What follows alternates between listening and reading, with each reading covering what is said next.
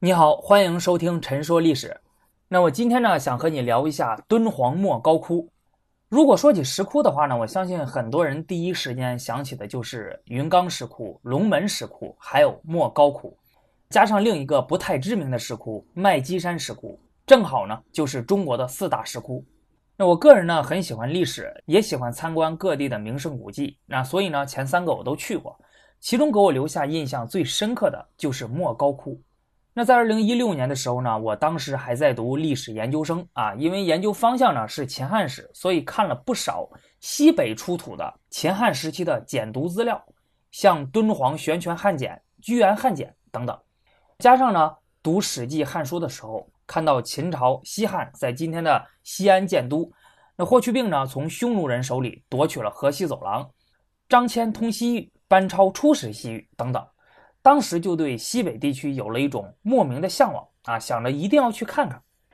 所以呢，在当年暑假，我去了一趟陕西、甘肃，还有青海，领略了当地的风土人情，也参观了不少的名胜古迹。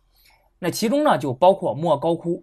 那我在去之前呢，查了不少的相关资料，加上呢实地的参观，可以说让我对莫高窟有了一个比较多的了解。在真正对莫高窟了解之后呢，我突然发现，我对莫高窟的兴趣越来越浓厚。那莫高窟呢，俗称千佛洞，位于甘肃省敦煌市，始建于呢魏晋南北朝时期的前秦，后来呢又经过了很多朝代的兴建。那现在呢，根据公开资料显示啊，它的洞窟有七百三十五个，壁画呢有四点五万平方米，泥质的彩塑有两千四百一十五尊，可以说是世界上现存规模最大、内容最丰富的佛教艺术圣地。那在一九八七年的时候呢，被列为了世界文化遗产。那当我看到莫高窟这三个字的时候呢，我的第一个疑问呢，就是为什么要叫莫高窟？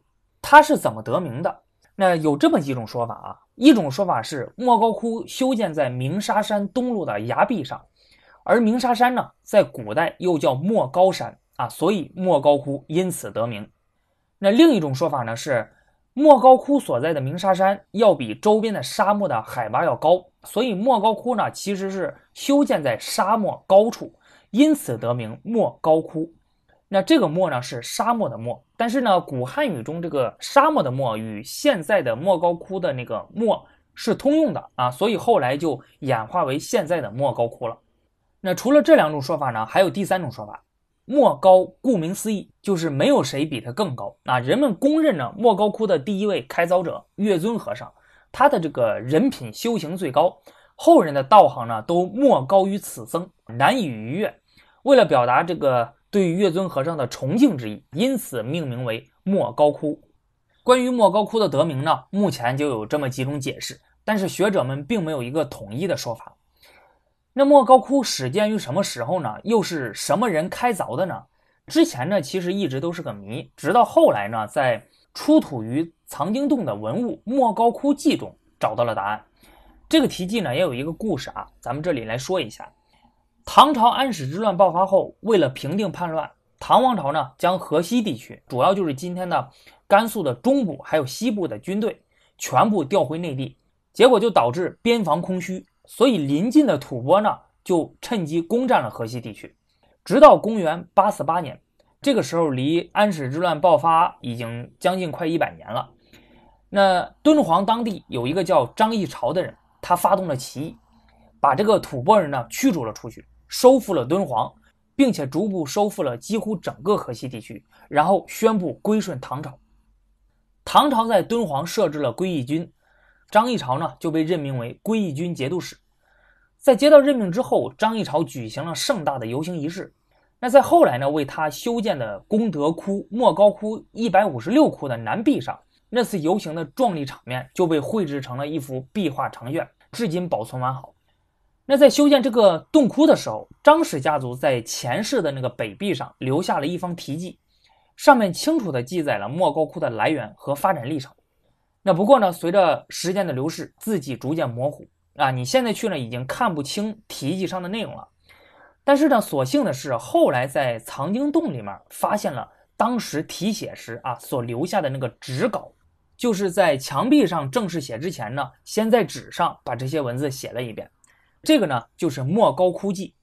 根据这份题记，我们可以知道，在公元三六六年的时候，当时的中国北方正处于五胡十六国的乱世之中，战争频繁，社会动荡，百姓生活困苦，人们呢对现实非常的失望，所以纷纷寻求精神解脱。而佛教呢，迎合了人们这样的需求，所以开始走向兴盛。那当时丝绸之路上往来于印度和中原的僧人络绎不绝。这时有一个名叫月尊的出家人，他向西走到了敦煌鸣沙山的时候，忽然哎就看到前方金光万道，就像是千佛显现出真身一样。那在看到过这种奇异的景象之后呢，月尊就认为那这里肯定是佛教的圣地，于是决定留下来，并且在鸣沙山东面的崖壁上开凿了一个洞窟。这个呢，就是莫高窟的第一个洞窟。那月尊的这个经历啊，你听起来觉得有点扯啊？很多人怀疑是不是为了体现出佛教的这种神秘性而编造出来的呢？呃，有这个可能，但是呢，也不一定是假的。呃，因为这个呢，其实有可能是你在沙漠里遇到的自然现象。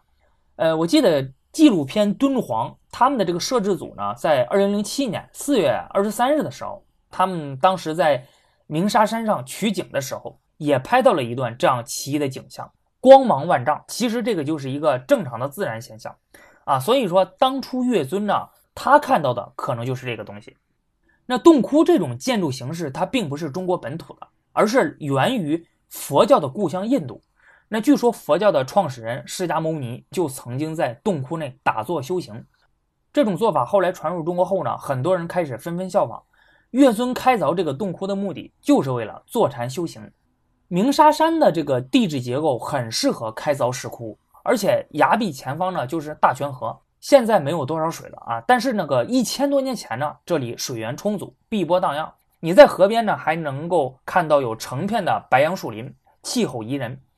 而且这里呢距离当时的交通要道敦煌城也不远，但是又相对偏僻啊，所以非常适合开凿石窟进行修行。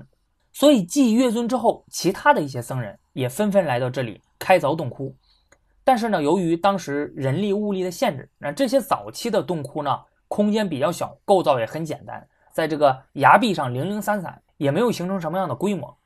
一直到公元四三九年，北魏灭掉了北凉，使得北凉的首都姑臧啊，也就是今天的甘肃省武威市这一带的众多的工匠呢，他为了避免战乱，就来到了敦煌。此后呢，中原地区的洛阳也来了大批的官宦、僧侣，还有工匠。那这些人呢，在莫高窟就进行了一次规模比较浩大的开凿。另外呢，这种开凿也得到了北魏统治阶级的支持。那北魏在灭掉北凉之后，就统一了北方，结束了五胡十六国的乱世。他的统治阶级呢，大都信奉佛教，除了北魏太武帝拓跋焘啊，他曾经一度灭佛之外，其他的北魏的统治阶级，从皇帝到贵族，基本上还是信奉佛教的。因此呢，他们对于开凿这样的佛教洞窟这样的行为也是鼎力的支持。那说到这里呢，就不得不提一下，其实中国四大石窟的发展呢，都和北魏脱离不开关系。云冈石窟、龙门石窟都是从北魏的时候开始营造的。那云冈石窟呢，位于山西大同，大同是北魏当时的首都；龙门石窟位于河南洛阳，而洛阳呢是北魏后期的首都。这个龙门石窟就是北魏孝文帝迁都洛阳后开始营造的。麦积山石窟虽然不是北魏时开始开凿的啊，但是它大规模的开凿时期却是始于北魏。所以呢，你如果想深入的了解中国的四大石窟，那北魏绝对是一个无法避开的王朝。那现在话说回来，这个时候在莫高窟开凿的石窟呢，就已经不仅仅是僧人用来修行的了啊，因为它逐渐呢成为了。来自四方的人们祈福啊、免灾呀、开窟做功德的一个神圣的场所。当时呢，由于丝绸之路比较兴盛，而敦煌呢又作为丝绸之路的必经之地，所以来来往往的这些商人，还有在当地啊或者西域上任的大大小小的官员，还有敦煌当地的百姓、财主等，他为了保佑安全、积功行德，哎，所以他们纷纷来到莫高窟开凿洞窟、塑造佛像，还有画壁画等等。所以，如果你去莫高窟的话，你就可以看得到，那很多的洞窟其实并不是僧人建的，而是世俗中信奉佛教的人，由他们出资来建造洞窟。因此，洞窟里边呢也有他们的画像，并且附有题记。那这种人呢就被称为供养人。莫高窟在北魏的时期获得了迅速的发展。那后来呢，北魏分裂成了东魏和西魏。之后呢，东魏被北齐所取代，西魏被北周所取代，而敦煌就处于北周的统治之下。当时由于时局动荡，越来越多的百姓选择出家。那寺院呢，占据了大量的土地，而且享有免税的特权。许多铜钱被销毁，铸造了佛像。这些僧侣不是生产，也不服劳役，这个就使得大量的社会财富向寺院集中。国家兵源税收严重不足，那最终引起了世俗统治阶级的强烈不满。公元五七四年，北周武帝宇文邕下令灭佛，那众多的僧人被勒令还俗，大量的寺庙佛像被摧毁，寺院田产呢也被收归国有。不过呢，由于敦煌它地处边陲，比较偏远，所以呢，呃，莫高窟有幸没有受到破坏。那这里咱们多说一句，那佛教它在传入中国后呢，中国古代曾经发生过四次大规模的。打击佛教的运动，第一次、第二次咱们都介绍过了啊，就是北魏太武帝、北周武帝的灭佛。后来呢，唐武宗李炎和五代十国时期的后周世宗柴荣也曾经灭佛。那这个就是历史上著名的三武一宗灭佛事件。在北周武帝下令灭佛的十五年后，隋文帝杨坚南下灭陈，统一全国，结束了魏晋南北朝三百多年的分裂局面。那杨坚呢？他出生在陕西的一座尼姑庵，由尼姑抚养到十三岁啊，这个就使得他跟佛教就结下了姻缘。所以他在位期间就下令啊，呃，修复前朝废弃的寺院，并且要在敦煌大造舍利塔。隋朝的统治虽然只有三十多年，但是在莫高窟造窟高达近百个，崖面上的这个洞窟呢，就由星星点点逐渐开始连成一片了。隋朝灭亡之后呢，唐朝成为了新的统一王朝。唐朝的这个宗教政策比较开放啊，虽然它是以道教作为国教的，但是呢，并没有限制佛教的发展。因此呢，莫高窟在这个时候继续营造，并且进入了自己的黄金时期。那事实上呢，莫高窟有近一半的洞窟都是在唐朝时候修建的。这其中最引人注目的就是第九十六窟。那说起第九十六窟呢，很多人可能没啥印象啊，但是我相信很多人肯定是见过莫高窟的九层楼啊，一座九层的这个红色阁楼，非常引人注目。只要你进入莫高窟，一眼你就可以看得到。那即使你没去过莫高窟呢，你也会在网上看到过，因为这个莫高窟的宣传资料上，它大部分都印着九层楼，它几乎是已经成为了莫高窟的一个象征。九层楼里面呢，就是第九十六窟，第九十六窟里面。它只有一个高达三十五点五米的弥勒佛塑像啊，所以又被称为大佛殿。这个是莫高窟最大的洞窟和佛像。那我去莫高窟参观的时候呢，由于第九十六窟正在进行文物保护维修工程，暂停开放啊，所以没进去。但是我从这个洞窟旁边经过的时候呢，还是从侧面啊看了一下里面的大佛。第九十六窟呢是在武则天当政期间营造的。武则天临朝称制的时候呢，一直想称帝，但是反对的声音太大，呃，因此呢，一些僧人便伪造了《大云经》来讨好武则天啊。这个经书里面呢，说这个武则天是弥勒转世，而且说女子当为王啊。武则天听了之后就非常的高兴。后来武则天称帝，在全国兴起了一股大造弥勒像之风。第九十六窟就是在这样的背景下开凿的，它的形象呢，据说啊，就是。依照着武则天的相貌塑造的，专家们推测，那像这样高大的洞窟，那在开凿的时候是非常的困难的。那首先呢，你要在崖壁的高处挖出一条甬道，然后呢，你向上挖出崖顶，然后再往下挖，并且在第一条甬道的正下方凿出第二条甬道，挖出的石沙呢，就从下方的甬道排出了，这样依次向下直到地面。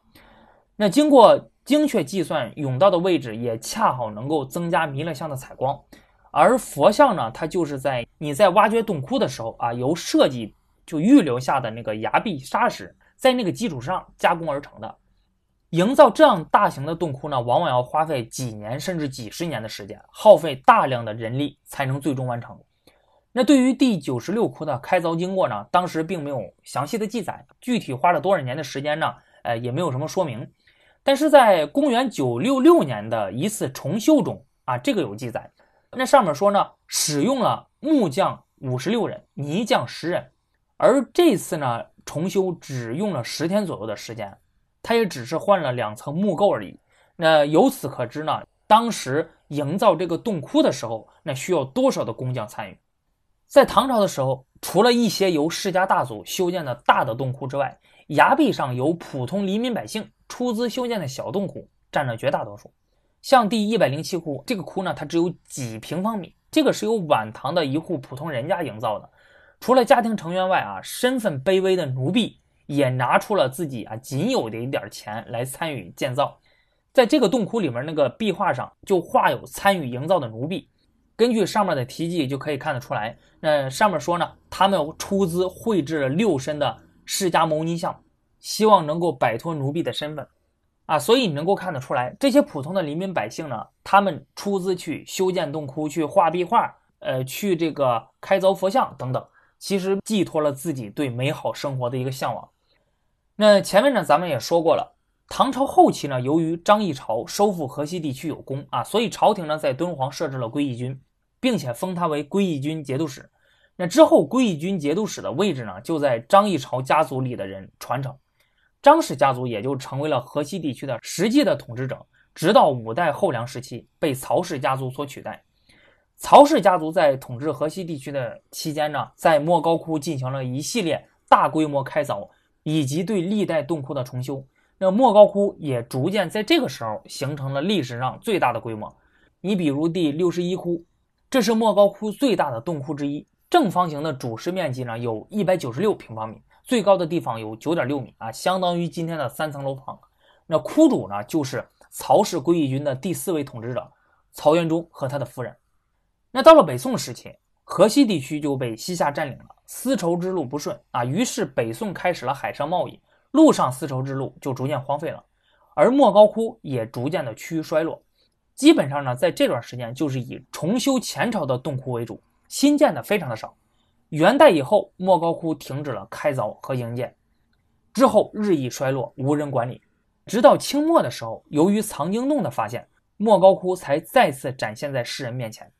那下一期节目呢，我们就来讲一下莫高窟藏经洞的故事。好的，那本期节目咱们就聊到这里，咱们下期再见。